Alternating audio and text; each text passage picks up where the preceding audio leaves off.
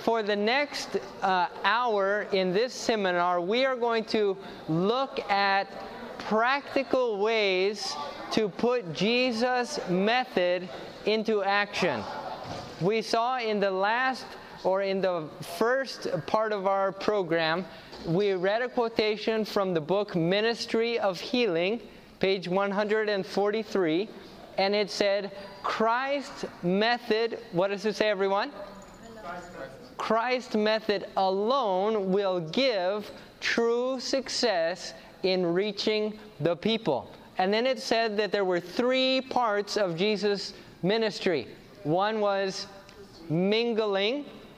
This is the quotation, not necessarily the Bible verse, but it says Jesus mingled with men as one who desired their good. What else did he do? He showed his sympathy. He showed his sympathy for them. And then the next part was that he ministered, ministered to their needs. And by doing all three of those things, he won their confidence. Now, I want for you, okay, the first one, the first one was mingling. And we're going to talk about that in detail right now. The first one is mingling. The second one is sympathy, showing sympathy. And the third is ministering to needs, ministering to their needs. When Jesus did this, he won the confidence of the people. And I want to make it very clear, and it is very important to recognize that Jesus didn't just say, Come follow me first.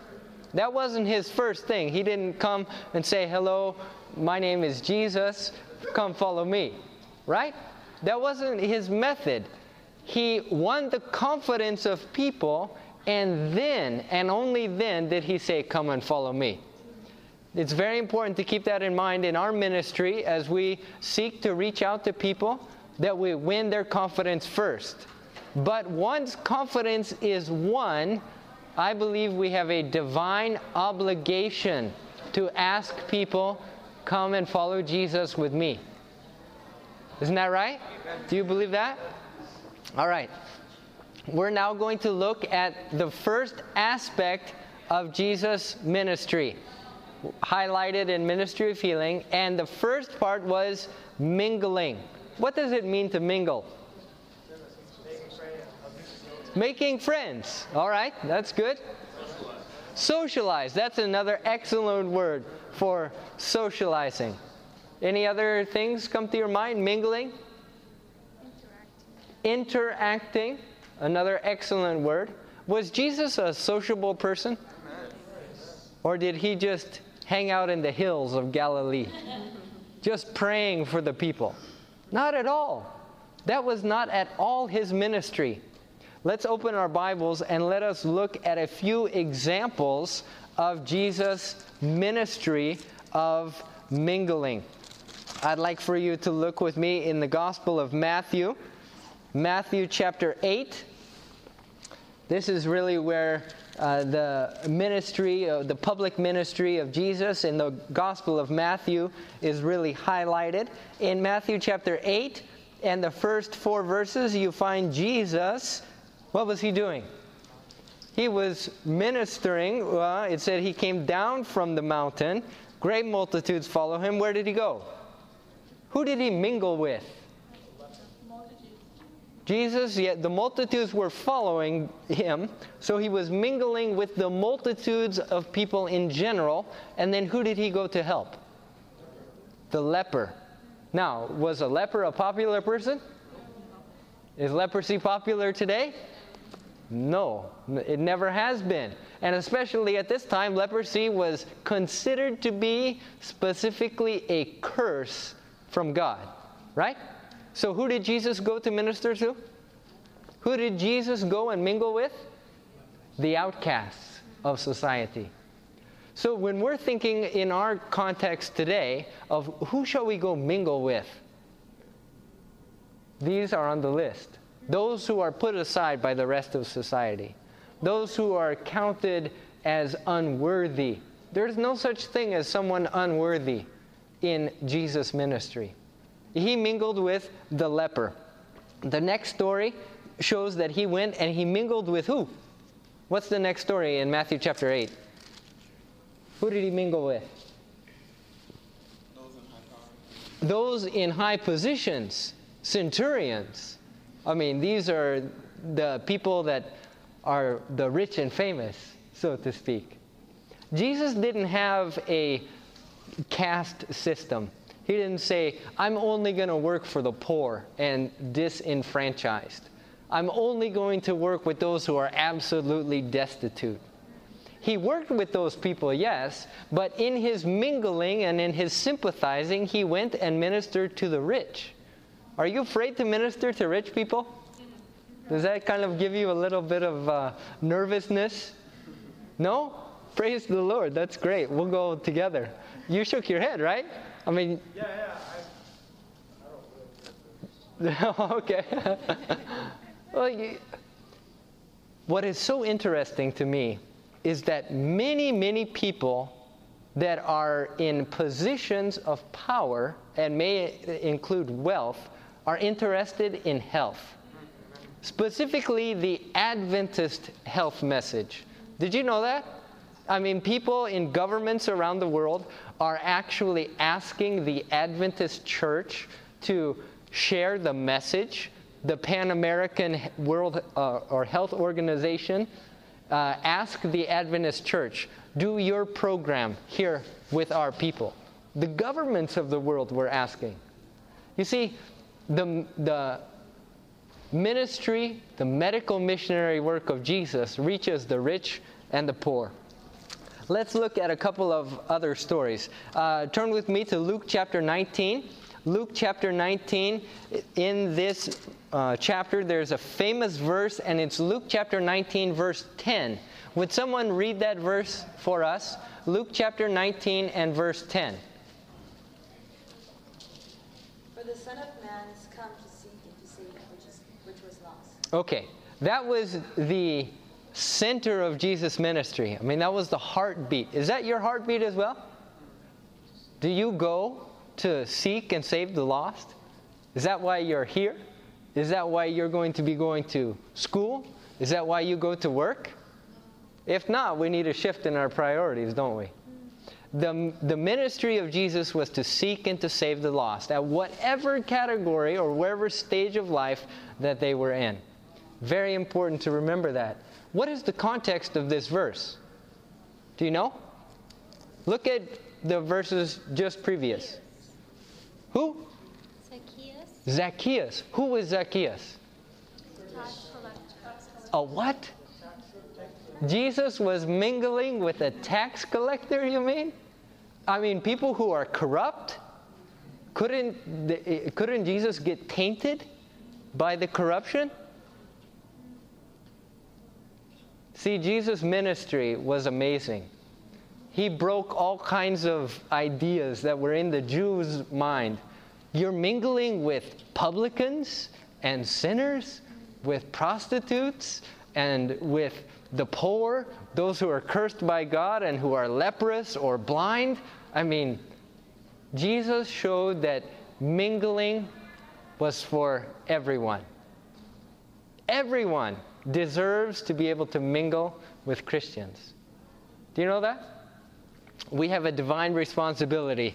So when you when the Lord impresses upon you to go and to mingle with someone who in your first impression you say that's not my type of person, whether it be very poor or whether it be very rich. Let the Lord give you the words to say.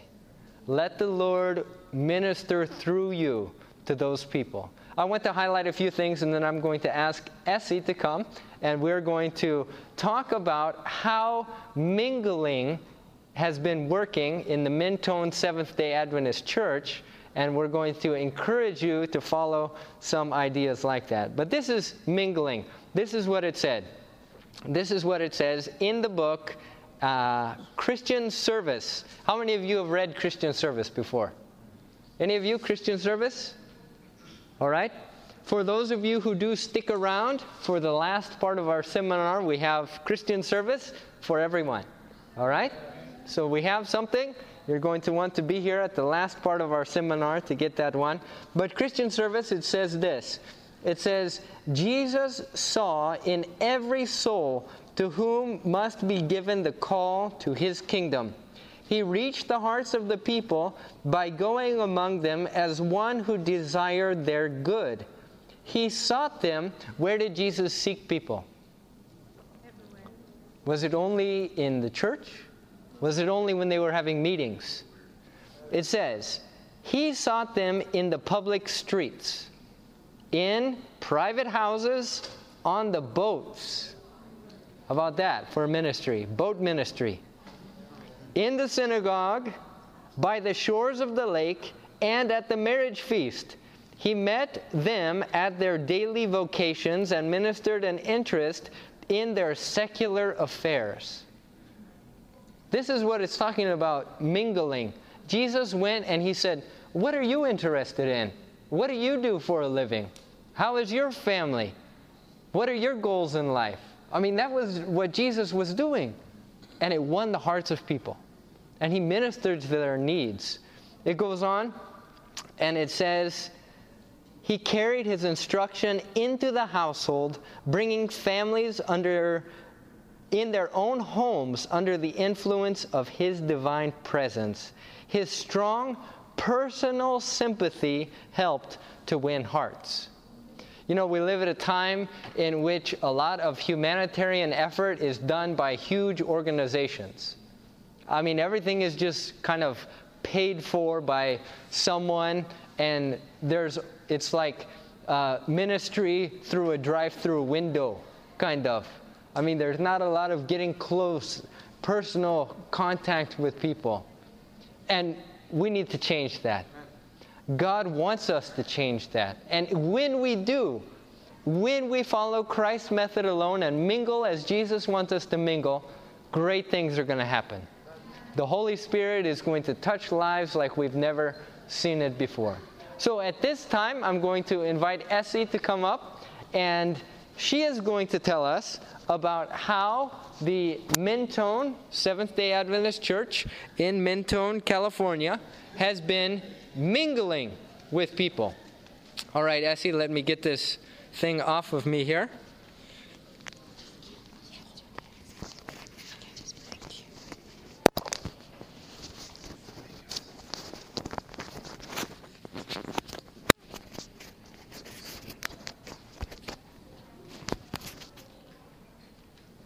Okay. Thank you. That one. Okay. Okay. Well, it's so good to see all of you here. Um, I- just want to share a little bit about what we do at our church. Pastor Kyle, who I'm sure you have all met already, um, the program director of iShare, is the pastor of our church at uh, in Mentone, which is right by Loma Linda, actually. And if you're ever in the area, we we open our church doors to you. We'd love to have you visit. We love to have visitors, and we do often have many visitors. Our our church is is uh, blessed to be in a place where many people pass through. Um, but our um, mission at our church, and thanks to a pastor who just has a passion for evangelism, he has infected us all with that. And um, we just love to do ministry in every way possible. And health ministry is probably just one of the most, as Rodney and Julie have spoken about today, the best way to get into people's hearts and into their lives because you're touching a very personal need that they have. And people are dying. They have such a desire to know what can I do to be healthy? What can I do to be free of whatever ailment they have or someone that they love has? And I know a lot of you folks here are very young and very healthy right now, but as you go out into the community, as you see your family around you, just to have certain tools to help them is so helpful. But I'm going to share with you some of the programs that we have done, and we always do everything kind of whenever we do a health program at our church, we always have it sort of as an opening to something we're doing in evangelism. So, for instance, when we have a health fair, a lot of times we'll do it before we do an evangelism meeting. Perhaps we'll have an evangelism meeting for a weekend or for a whole month. And we will invite people to a health fair, do cooking classes, and whatnot. The other thing that we're concentrating on is doing, um, making our church a medical missionary training site. And, you know, Ellen White says that every member should be a medical missionary, right? And so we need to train our own people. And once we train our own people and we have the knowledge and we have the skills to do it, then we can go out and minister not only to our own families in our community, but to every person that we meet. So that's kind of what Mentone has been doing. We were very privileged just in the um, month of July, the end of July, we were invited by Jamali, and she's with us right here. Jamali, if you could just wave to everybody. She's our good friend, and she invited Mentone Church to come up to Lakeport, where she is one of the um, directors of the county um, um tribal health. And they have a very large American Indian population. The Pomo Indian Nation is located in Lakeport. And so she invited our church, and we made a trip. Um, with a bunch of Mentone um, members, and we were there. Um, one day we did a health expo, and another day we helped do health talks, and we volunteered at a garden that Tribal Health actually runs and produces delicious organic food, um, kind of as a ministry to the people of the Tribal Health Clinic. It's really neat. And if you want to know more about what Jamali does, you know, feel free to ask her but we were so privileged to be there. And I have some pictures I want to just show. This is the health fair that we were um, a part of. And we, Jamali was the one who basically set up the whole health fair. And so we just kind of showed up and helped her and did what she needed. But it was such an amazing blessing. Um, we had, this is Pastor Kyle getting his height. we, there's Jamali there. We had um, we had eight different stations. And do you know the New Start acronym and what they stand for? Have you folks heard? So the N is the nutrition. So we had a table for nutrition and we would check their sugars. And then we had a table next would be E, which is exercise. And we would do a exercise test by having them step up and down and we could see their pulse and we could tell them what their target pulse is and if they're out of shape or not. Um, the next one would be W, so water. So we had a water station. We would um, educate them about water. Um, then we had a sunlight station. Um, there we could talk to them about um, blood pressure. We would check their blood pressure, give them the measurements, and discuss what they could do to improve their, their blood pressure. Um, then we had T for temperance and we talked about there's a lot of alcohol use and drug use met abuse up there. And so we talked about temperance and how to say no. We gave them a pledge that they could sign. And if they signed it we would give them a free t-shirt which is a really great idea that joelle and her team came up with. Um, then um, let's see air. We would do a lung um, function test where they would blow into a little machine and we could tell them how their lung capacity was. Um, then we did rest. We talked about proper rest um, at that station. And did we do the massage. massage there? We did the massage there. So you can see some of the pictures. Um, this is kind of what, and they would get personal, you know, if they had any questions, they could ask any of us. Um, and then trusting God is the last booth. And so we had counselors, um, and we're doing some breathing tests there. Um, you can see some of these pictures. And we're doing body fat monitoring here. This is the air. These are just different pictures. We, they also had a children's health fair on the outside and they could come and learn about eating and what to do. Blood pressure. This is Pastor Kyle. He was at the trust table and he was giving um, prayer and uh, spiritual guidance for anyone who was interested. And he was very, that was a very busy, popular um, table. And we talked about portion size, as you saw there. Um, these are just all, you can, people were interested in getting their height, and weight, and body fat monitoring. There's Pastor Kyle again. And it was just a blessing to be able to talk one on one with these people because they really do want to know what they can do.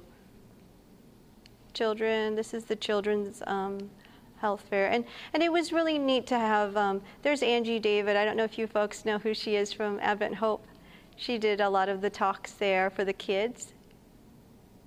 And then this is Judith. Um, I'm going to show you more pictures. The following day, after we did that, we went to um, Judith's farm, and she has an organic farm that the Tribal Health Clinic um, uses. And she had, she was not even Christian, I don't think. And when we went to the farm and volunteered, she was really touched by that. It was only a couple hours. We just went there. The, our whole group went and weeded and did whatever she needed. And you know, we, we asked her, we said, Would you like to come to church with us tomorrow? And she said, Sure.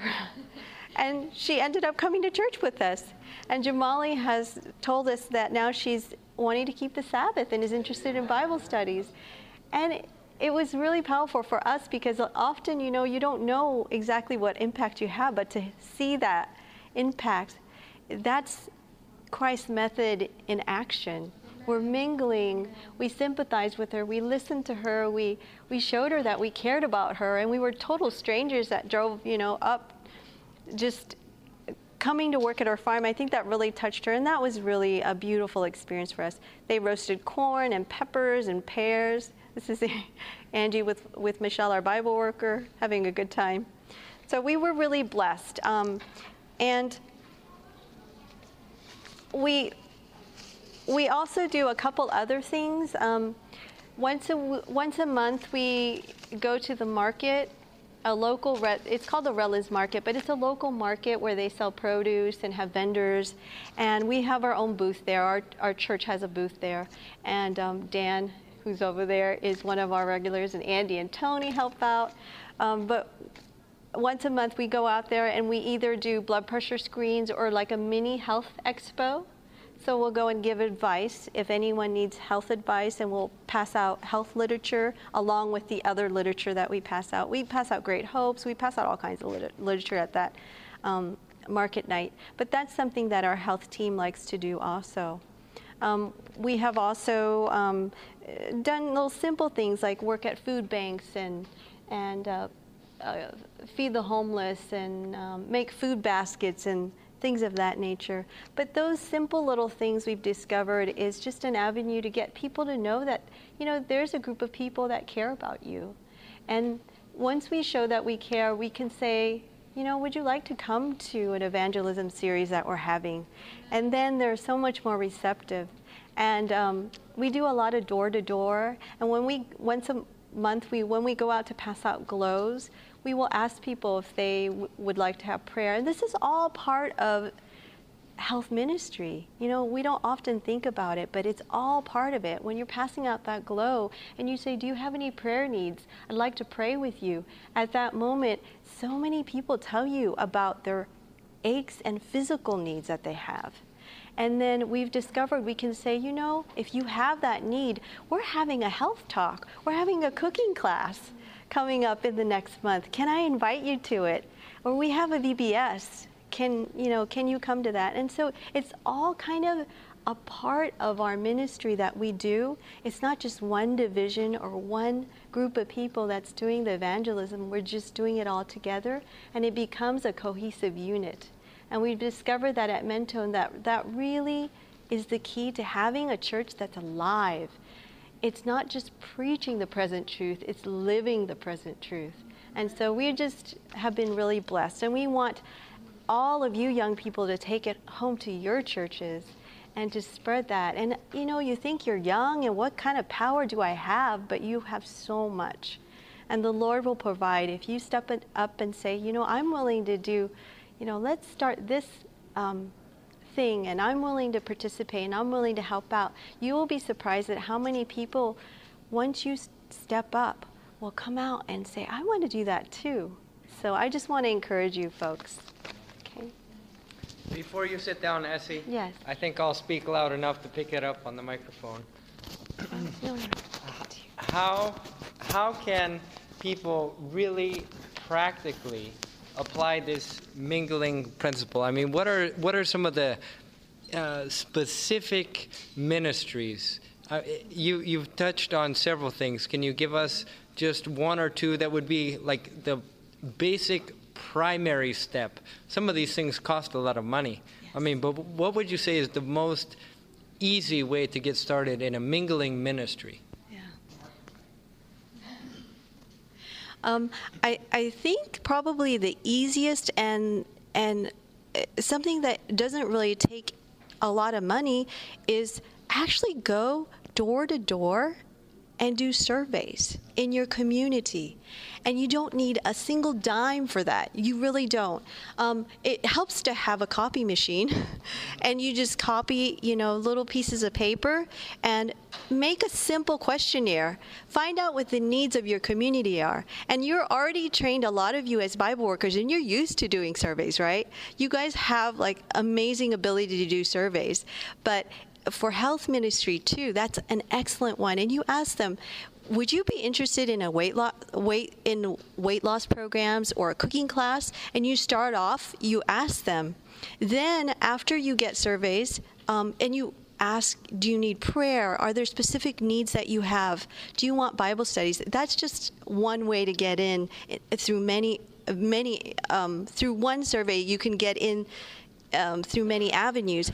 But once you do surveys and you find out what the needs of the community are, you can send out people who can go and do the things that they need. And I think that. Uh, that you don't really need a lot of money to go to a person's house and give Bible studies or to do a cooking class. That doesn't cost a lot. Or to just give a health talk. You know, you could invite somebody or yourself. You could also do a health talk, and you can talk about the eight principles of health and natural remedies. That's excellent. And I want to ask uh, you how many of you know the website newstartclub.com? How many of you have heard of that website? All right? Just a few of you.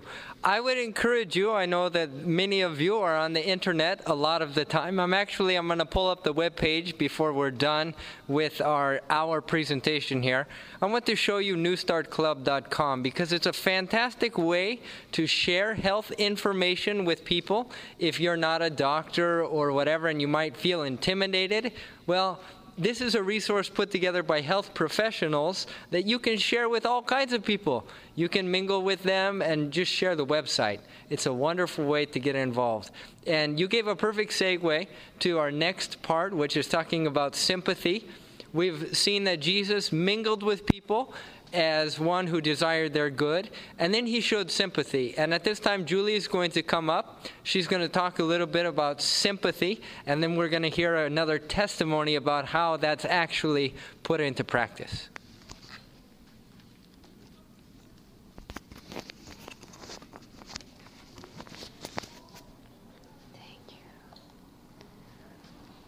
How many of you would consider yourself to be very outgoing? Oh, good. I'm so glad. Only about five of you raised your hand. I would not raise my hand either. And um, when I hear a, a commission like this to go unto all the world and to preach the gospel to all nations, it scares me to death. Because I think, oh, I don't really like to be around people that much, and I don't like to speak up front, and um, I'm too shy and too quiet, etc. So this this idea of going and mingling with people, sympathizing with them, showing that I love them, etc., is a challenge for me as a more of a they call it introvert. So I want to share with you something that the Lord has been teaching me to help me. Because God's commission is not just for people who are outgoing. It's not just for people who would be called sanguines. It's also for people who are quiet. And it's for people who prefer to be alone. And I want to encourage you how you can do that. Because it's easy. It's easy for people like my husband who love to go out there and do things. And so I want to encourage all of us that we can do it.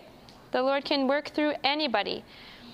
I'm going to share with you several quotes and personal stories in this idea of sympathizing. First, I want to read something that's a challenge. It says in Christ Object Lessons if we love Jesus, we shall love to live for him, to present our thank offerings to him, to labor for him. The very labor will be light. For his sake, we shall covet pain and toil and sacrifice. We shall sympathize with his longing for the salvation of men. We shall feel the same tender craving for souls that he has felt. This is the religion of Christ. Anything short of it is a deception. No mere theory of truth or profession of discipleship will save any soul. Just saying I'm a Seventh day Adventist doesn't mean anything. It's who is living in the heart. We do not belong to Christ unless we are His wholly. It is by half heartedness in the Christian life that men become feeble in purpose and changeable in desire. The effort to serve both self and Christ makes one a stony ground hearer, and he will not endure when the test comes upon him. And I read that because it's a challenge. And it was a challenge to me. I would go to different seminars, I went to Amazing Facts, and I did not love people. And I thought to myself, I would hear these different things. We need to do evangelism, we need to go door to door. And I cringed and I thought, what's wrong with me? Maybe I'm not truly converted. And it worried me, and I didn't know what to do. I would go out there and force myself to mingle with people because it was the right thing to do. But I didn't want to do it. I didn't have a heart to do it. And it was this year, the Lord's been continually working, but this year I had a, a bigger breakthrough. And the Lord kind of taught me a few things. One of the first ones, the very first thing I read, it says, If we love Jesus. So, what comes first in evangelism? We have to love Jesus. Now, how do we love Jesus? There's actually something that comes before that. Do we naturally love God? Do we naturally seek after God? No. So, what makes us love God? We love God because He first loved us, right? So, God was speaking to me and He said, Julie, you know, if you don't love people, it's because you don't know me well enough. And I started thinking, okay, I need to get to know God better. It's not selfish for me to focus on my own relationship with God so that I actually want to share with other people. And God led me to a book by Ty Gibson called A God Named Desire. And I don't mind advertising for him. This is an excellent book. If you do not know God, if you've never had a, a first love experience with God that you just are excited about Him and you, you really honestly cannot keep it to yourself, whether you're a quiet person or a talkative person, you cannot keep it to yourself. If you've never had that kind of an experience before, you should read this book, A God Named Desire. It talks all about the God that we serve, the God that loves us, the God that pursues us it talks about how, as human beings, we are created to love and to be loved, to know and to be known. That's a human desire of every single human being in the whole world. That is why there's a huge focus in the world on sex, because people want to be known and loved. And God created us with that desire, actually, and it's been distorted and it's been, ex, um, what's the word? Exploited by the devil. But something I want to share with you in here is how we are created to love other people. As human beings, we are limited a little bit by our um, finiteness. And say, for an example, a couple has 10 children. Do you think that they, if they lost any of those children, that they would just say, oh, we have nine more children? Is that true? Are they able to love each of those children with all of their hearts? Yes. Now, what happens if they say, oh, we love 10 children? What if we have 15 more and they have 25 children? The example starts to break down because as human beings, we're only able to love and to know people on a limited level. And there's a relationship here between knowing and loving. The more that you know a person, the more that you care about that person, correct? So I want each of you to think about a person that you know and love the most. Just imagine them in your mind. If you were to hear that they were in a terrible accident, what would you do? Would you stop whatever you're doing, forget all your whole life, and go rush to be with them? If they're across the world, you'd go, you'd do whatever you have to do. Buy a plane ticket, you'd, you'd do everything you have to do to be with that person, right? Now, in the relationship between knowing and feeling and caring for someone, what happens if you have, okay, let's say you have a best friend or a spouse that you care about, and that would be like a 10 to 10 relationship. You know them 100% and you care about them 100%. We'll say that they have a relative, one of your in laws or something that you don't know that well, but you know them a little bit. And so your knowledge of them would say maybe be an 8%, 80%. And so you care about them less. Now, I don't know if I'm making any sense, but the, the idea is that the more we know about a person, the more we care. The less we know about a person, the less we care. That's natural. I used to feel guilty about that because I would go to, you know, you see people on the street, you have no idea who they are, and I would feel like I'm supposed to feel something for this person. I'm supposed to care about this person, and I had no idea who they were. So how am I? How can I really feel anything for them? How can I care about them? And how can I follow the commission of sympathizing with other people that I don't even know? So this encouraged me greatly.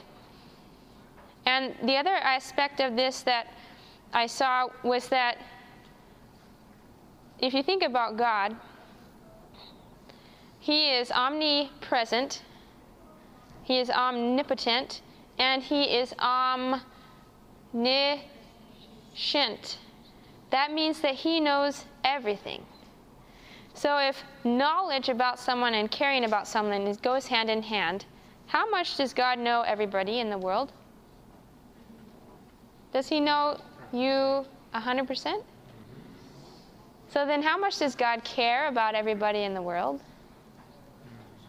You think about the person that you thought about before that you care about 100%, and think about God feeling that way toward that toward every single person in this whole world. And I don't know about you, but for me, when I realized that God loves everyone and knows everyone just like that, it made me want to share that love with other people. And it was this whole book was working a change in my heart to know who God is and to realize that he he cares about every single person so much. And there are so many millions of people in the world who have no idea that there's someone there right next to them who loves them, and yet they're completely blind to that. And so we have a job. There was an example given of how you you don't. Um, oh, this is an excellent example. Light. They were trying to show what is light. And they had a box, and the box it was like a vacuum and they wanted to see what is light how do you how do you study light waves etc well they looked in this box and it was absolutely dark. It was full of light and yet it was dark. Now how does that work? The way that it works is that light and light waves are only visible if they have a reflective surface to bounce off of so in this box, there was nothing there for the light to bounce off. It was full of light, and yet you could not see anything. And so God is light, correct? And God is shining onto this dark world. But if there's nothing for His light to reflect off of and bounce off of, nobody will see it. So, guess what part we play in that? We become the reflective surface. God's light shines on us and it bounces off to the other people in the world. I want to share with you a couple more quotes to finish. It says, The work of Christ, this is Jesus' example taken from the book Christian Service. The work of Christ was largely made up of personal interviews. He had a faithful regard for the one soul audience. From that one soul, the intelligence received was carried to thousands. So if you feel like you can't stand up front like we're doing, you can always talk to one person. You can always mingle with one person. You, you remember the woman at the well? Jesus was faint and weary, yet he did not neglect the opportunity of speaking to one woman, though she was a stranger, an alien from Israel, and living in open sin. And again, talking about that woman, Jesus reasoned more earnestly and eloquently with her than with kings, counselors, or high priests. The lessons he gave to that woman have been repeated to the earth's remotest bounds. Never underestimate the value of one on one soul winning. One on one soul winning. And how can we make this practical? One way that we can do this is go to your neighbors one by one and come close to them till their hearts are warmed by your unselfish interest and love. Something about medical missionary work, and I'm going to share a story with you and finish my little part, is it begins with who? It begins with us, it begins with me. If I'm truly going to be a medical missionary, I need to follow health practices in my own life. That includes exercise. So, in my habits of life, I go on a walk every day after I eat. And I go, I usually go, except if I have a dog with me, then I usually go a mile. And I have a little mile loop that goes through the neighborhood. And I do that every day, every day, every day. Sometimes twice a day after breakfast, after lunch. Walk, walk, walk. And there was a man, and not to be prejudiced, but I'll describe him just so you have an idea. He had long hair and he liked to smoke, just the kind of um, didn't use very nice language, etc. He lived on this route that I would walk every day, every day. And I waved to him and smiled at him, and I smiled at other people. And he didn't greet me back. He would just look away or frown or etc. Well, I didn't really like that. It's not a, you know, I wasn't attracted to that idea. But I kept walking that way and I kept smiling and trying to be friendly to him. Well, Rodney and I went on a walk one day, and he was with some of his girlfriends, and we said hi to him, and he actually said hi back. So then after that, I kept walking and walking and walking, and every time I'd wave at him, he would wave back. And I thought, wow, he's really changing. So then one day, I stopped briefly and I said, Hi, how are you doing? And he actually talked to me and we had a little conversation. And he mentioned, he said, You know, I've noticed that you walk a lot, you get a lot of exercise. And I thought to myself, You know, it's a simple thing. How many of you can walk? How many of you should walk? so that's a simple thing. Walking around the neighborhood, in my mind, I had the idea, you know, I want to be a, a missionary. But it's not like I'm going and, and trying to sell them a book. It's not like I'm going and doing something really upfront evangelism. But at the same time, this man noticed, and he said, I noticed that you walk every day. And I, I, it was just something I always did. But he noticed that, and it spoke to him, and it was starting to warm up his heart.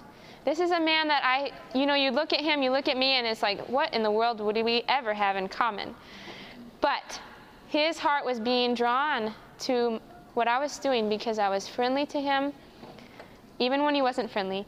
And then I was consistently walking. So it's a simple thing. Being a missionary and being a medical missionary is very simple. It's more than just talking, it's more than just preaching, it's more than just doing big events. It's also one on one, being faithful in the health practices that we are given, and then letting the Lord use you anywhere and everywhere that you go. Now we have a friend of ours, a new friend of ours, Vanessa Greer. She is a nurse practitioner, and she's going to share with you some experiences that she has had in her work with different people. Yeah, go ahead. Sorry. And if you want to keep your hair in my bag, just okay. I, I don't have much time because I'm kind of at the end. So while I'm talking, if you guys want to look up Isaiah 58, 6 through 8 and read through that. This is these are verses about true religion. So if you will look that up, I have been um, I have been working in I'm an acute care nurse practitioner and I've been working in critical care and emergency medicine uh, for 34 years. And so um, I'm kind of tired of seeing people die. I've seen hundreds of people die, and um, I am challenging you all not to allow your friends, family, and those around you from dying with the information that we have to share with them. It, it is not honoring God that we are keeping this information from people. So I work a compressed schedule of four days a week, Monday through Thursday. People think that's great, except I'm there forever, all day, it seems like. So on Friday, I went in to visit the nurses. I like to take the fruit for them. I took fruit, fruit juice, and I'd make them a banana bread or some kind of bread. And this one Friday, I showed up, and the LVN was out front, one of the LVNs, and she was crying and smoking a cigarette, and she doesn't smoke. And I was asking her, What happened? And she just was just sobbing and pointing and pointing and sobbing. So I go rush into the emergency department, and I find all the nurses in our psychiatric room crying the doctor, two doctors are at the desk with their hands on their head, and the nurse manager standing there like in shock. And I'm like walking in, I'm going, everything was slow motion. It was very strange. And I said, What is going on here? And all they could do is just point to bed one, which is our trauma bed. And uh, I was like, I didn't know what, what was going on. And I walked over there, and our night nurse was in the bed, dead my sister C, who I'd known for years, was four weeks from retiring. Spent her life helping others, taking care of her mother, and raising her children. And in the middle of the night, she started having chest pain, and the doctor wanted to send her home or send her to Kaiser where she had her medical care. And she refused. She said she was fine. And then she had shortness of breath. He put her in a bed, and she went into cardiac arrest, and she died. And so as I stood there watching all these people in shock, not knowing what to do, I had to move forward. I asked the Lord right then, Help me, Lord, to reach out to these people right now. I went to her bedside and she was just, you see, we have a hope. We have that hope. I could see my sister sleeping now. She had high blood pressure. She was a little Filipina with a little round belly, and she struggled with that high blood pressure her whole life. And I had shared some of, of our health information with her, but it was too late for her. So let's not make it too late. I have a passion for one thing, and that's creating health pathways for vulnerable populations. And um, I think that in North America, particularly, we have to understand what is vulnerable populations. This is what you have to understand, and these are the unlovable people that we don't want to touch. Alcohol. Alcoholics, drug, drug addicts, those with mental illness, end stage congestive heart failure, end stage kidney failure. We have the largest hemodialysis program in the world, in the United States, that's tax funded. End stage cancer, and end stage dementia. People are living long years with one foot in the grave. Okay? Long, long years. But I want to add to this list, okay? I'm going to add post traumatic stress. If you see a young person between the between 20 and the age of 52 now, chances are they may be a military veteran. These people are hurting. one day we had a, a, heavy ambulance traffic. We had chairs everywhere, people hanging off the ceiling. And I saw this young man in the waiting room with a hood on, sitting like this. And I was busy, and I thought if he didn't look sick, and so was, you know, I was like, we got to take care of people that aren't breathing, and you know, their hearts have stopped and stuff. But something kept, the Holy Spirit kept saying, you know, you need to call that guy. You need to find a place to put see him. So I found a corner. I pulled a chair into the corner and I called him. I said, Mr. Garcia? And he looked up at me and the eyes were black. And I thought, this young man is in turmoil. So I found a quiet corner. I put him in the corner and I said, What can I help you with today? And he said, He had a cold, really bad cold.